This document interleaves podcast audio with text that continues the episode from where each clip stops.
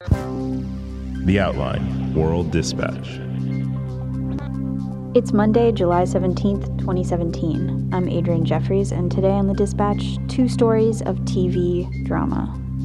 Hanna McBride talks to the director of an 80s TV movie that terrified America. This is what's going to be like. You'll be shopping, and you'll be nuked. And Ann-Derrick Gaillot wonders if we really need live police chases on cable. The fact is, even when things are live, that doesn't mean that it's unfiltered. Here's the dispatch. Culture. In the 1980s, there was this made for TV movie about a missile attack. It was so realistic it terrified America and scared the president into action. The movie, titled The Day After, put the reality of nuclear war into America's living rooms. Hanna McBride spoke to Nicholas Meyer, who directed the 1983 film. I thought of it as a Smokey the Bear, only you can prevent forest fires type. Just, just the facts. Just the facts. This is what's going to be like. You'll be shopping, and you'll be nuked. The movie takes place in my hometown, Kansas City, Missouri, and in Lawrence, Kansas, a college town about an hour west.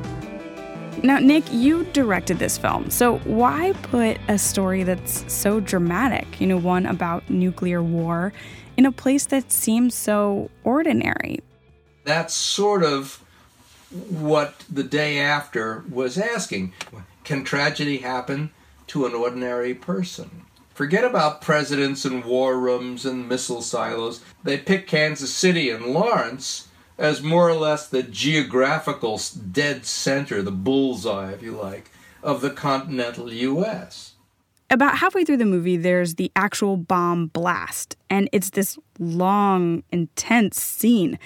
It shows the bombing itself with a combination of like fire bombs and archival footage of real nuclear bomb blasts and animations of people being disintegrated. Each one of those sizzle sounds that you hear is someone literally turning into a skeleton.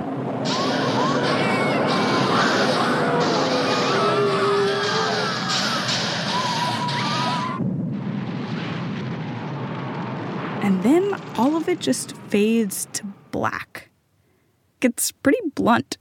You had to walk a fine line with this movie. People, you know, have a remote control in their hands. So we had to make a movie that conveyed the awfulness of nuclear war without making it so awful that you change the channel. And so we sort of put all our eggs in one basket.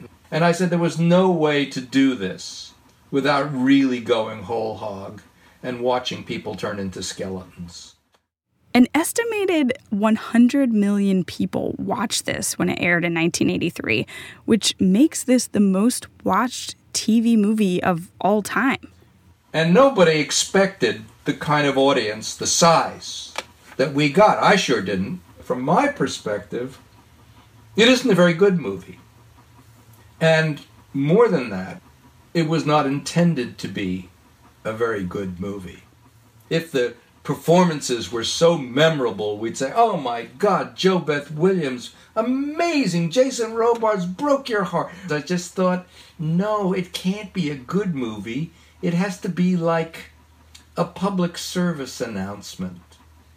If you have a nuclear war, this is more or less what it's going to be like. Even before it aired, though, it whipped up quite the frenzy. The day after, Sunday. Danny, Parental discretion advised. This is Lawrence, Kansas. Is anybody there? Anybody at all? TV promos caution viewers not to watch it alone. ABC distributed this eight page pamphlet with talking points about nuclear warfare and the fallout. And Ted Koppel even hosted a special segment that aired immediately after the movie to address the audience's fears of nuclear war. There is, and you probably need it about now, there is some good news. If you can, take a quick look out the window. It's all still there. Your neighborhood is still there, so is Kansas City, and Lawrence, and Chicago, And Moscow They had a panel of experts to discuss the possibility of nuclear war, like scientist Carl Sagan, who coined the term nuclear winter. point out that the reality is much worse than what what has been portrayed in this movie, and this new emerging reality has significant policy implications. They had to put George Shultz on the TV. He was Secretary of State to uh, chill out everybody. Well, the movie certainly dramatizes the unacceptability of nuclear warfare. Then President Ronald Reagan even saw it. The Joint Chiefs of Staff held a screening of the film before it aired on TV, and Reagan wrote in his White House diary that day that the movie, the day after, had, quote, greatly depressed him. The second place I heard about it was from Reagan's uh, official biographer, Edmund Morris. He said to me that the only time he saw Ronald Reagan become upset was after they screened the day after. And he just went into a funk. And not long after that, Reagan held a series of summits with Soviet leader Mikhail Gorbachev about both countries' nuclear arsenals. And I told Gorbachev, here you and I are, two men in a room, probably the only two men in the world who could bring about World War III. But by the same token, we may be the only two men in the world who could perhaps bring about peace. Those meetings resulted in the INF Treaty, where the US and Soviet Union agreed to destroy more than 2,500 nuclear missiles. So, Nick, the film was successful in influencing the president to destroy at least some of the nuclear weapons on the planet. Do you think it was successful in changing the minds of the people that are in the film, you know, ordinary folks?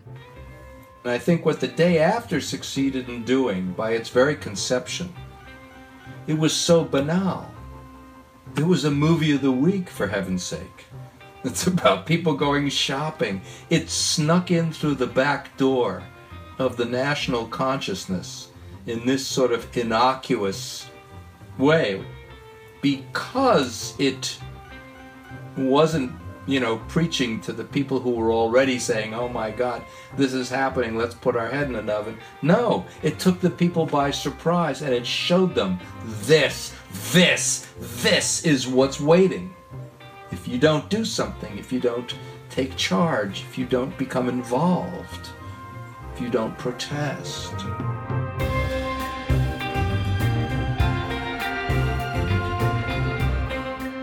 Hanna McBride is a reporter for 60dB, a personalized app for short form audio stories. You can find it in your favorite app store. And once you've got the app, you can hear a lot from the outline there too.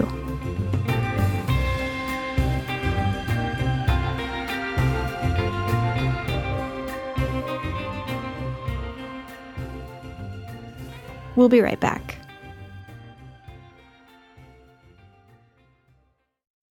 Culture.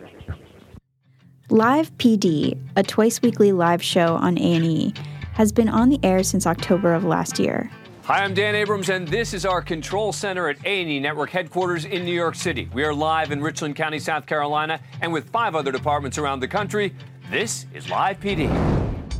It follows select police departments from across the country as officers go about their jobs responding to emergency calls, serving warrants, making arrests, and occasionally partaking in high speed car chases. Shut the truck off!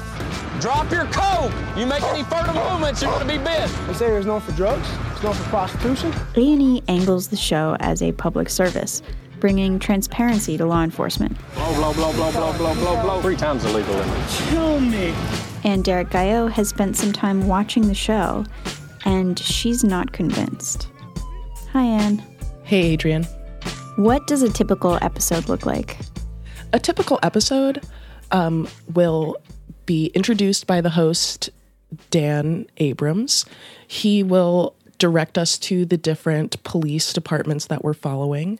And as we cut between them, there will be an officer usually who will give us the audience some context on what they're responding to. As always, we got more than 30 cameras following the action, and with me in the studio, as always, is Tom Morris Jr., the veteran crime reporter and former Washington, D.C. special police officer. There's a little like on screen text that will tell us where in the country we are. And when things kind of slow down with one department, Dan Abrams will switch to the feed for another department somewhere else in the country. And then also there are two expert panelists. And two special guests are back with us from Richland County Deputies Chris Mastriani and Kevin Lawrence. Gentlemen, good evening. Who he talks to to kind of process what the audience has just seen or kind of explain what just happened. Do you buy the the argument that this adds some needed transparency to our police? Oh my god, absolutely not. Inherently in being a TV show in following the police and seeing their perspective, it's inherently a one-sided presentation. So there's I find that claim to be just like awful to even try to claim. But they're not doing any cutting, right? It's not like a reality show where they are getting people drunk off to the side and then cutting everything up to make it look like some drama happened that didn't really happen. It's supposed to be live, so live and raw, unfiltered. Right. So that's I think something the fact that they don't edit, they have a delay just in case. But the fact that they don't cut scenes or edit things together is the show's creators' main selling point for why it's so authentic. But the fact is, even when things are live, that doesn't mean that it's unfiltered. You have a lot of things filtering the program from the fact that it's a show for entertainment on A&E to the aspect of having a host in the form of Dan Abrams explaining things from the police officer's point of view. Out of the 6 hours that you watched, what was the like most exciting sort of crime or interaction that happened? I mean, the most exciting is the one I talk about in the beginning of my article. I would say it was exciting in a really sad way where the police were chasing someone in their car. The car got into an accident and flipped over, and a man came crawling out of the wreckage holding a like 2-year-old kid in his arms and then he struggled with a police officer who was trying to arrest him for evading police and it was just a really sad thing to see Don't you move! Get on the ground! Get on the ground! Get on the ground! That's your baby! That's your baby! That's your baby! That's your baby! Stop! Stop! to see a little kid in the midst of all of it was really sad and shocking. How is this show resonating with its fans? Um, on Twitter, a lot of people, there's a lot of criticism of what the police officers are doing, and there's also a lot of praise for what some of the police officers are doing. Either way, both sides, whether people are criticizing them, the people that appear on the show, or praising, they're all watching the show. 1.4 million people on average watch each episode, and um, A&E has just ordered 100 more three-hour episodes. So overall, from the perspective of people running the show, it's really successful because it's bringing in a ton of viewers and making headlines every time something shocking happens. So you mentioned that there is a delay on the broadcast because there could be something risky or dangerous or something that would be too violent to show. Can you talk a little bit about the risks of airing this kind of stuff? Sure. So one risk is that people who are portrayed on the show immediately that's a blow to their reputation, how they're viewed amongst people who know them, people who don't know them. At the beginning of each show, it says that viewers need to keep in mind that not everyone who is arrested or depicted on the show is later charged of a crime.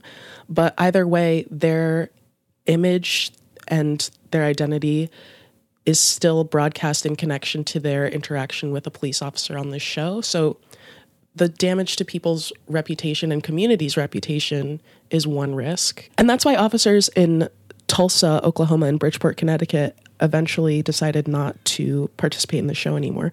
Another risk is that just a tragedy can happen and it's going to be broadcast to the entire world. So, I mean, for instance, in January, um, a woman found out that her son was dead when she saw him on the TV show. He had been shot, um, and the police officers were responding to the situation.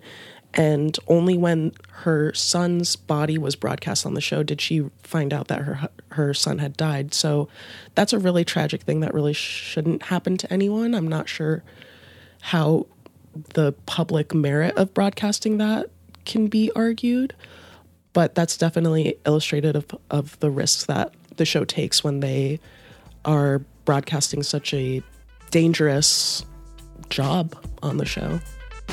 And thank you so much for watching the show and sharing this with us. Thanks, Adrianne.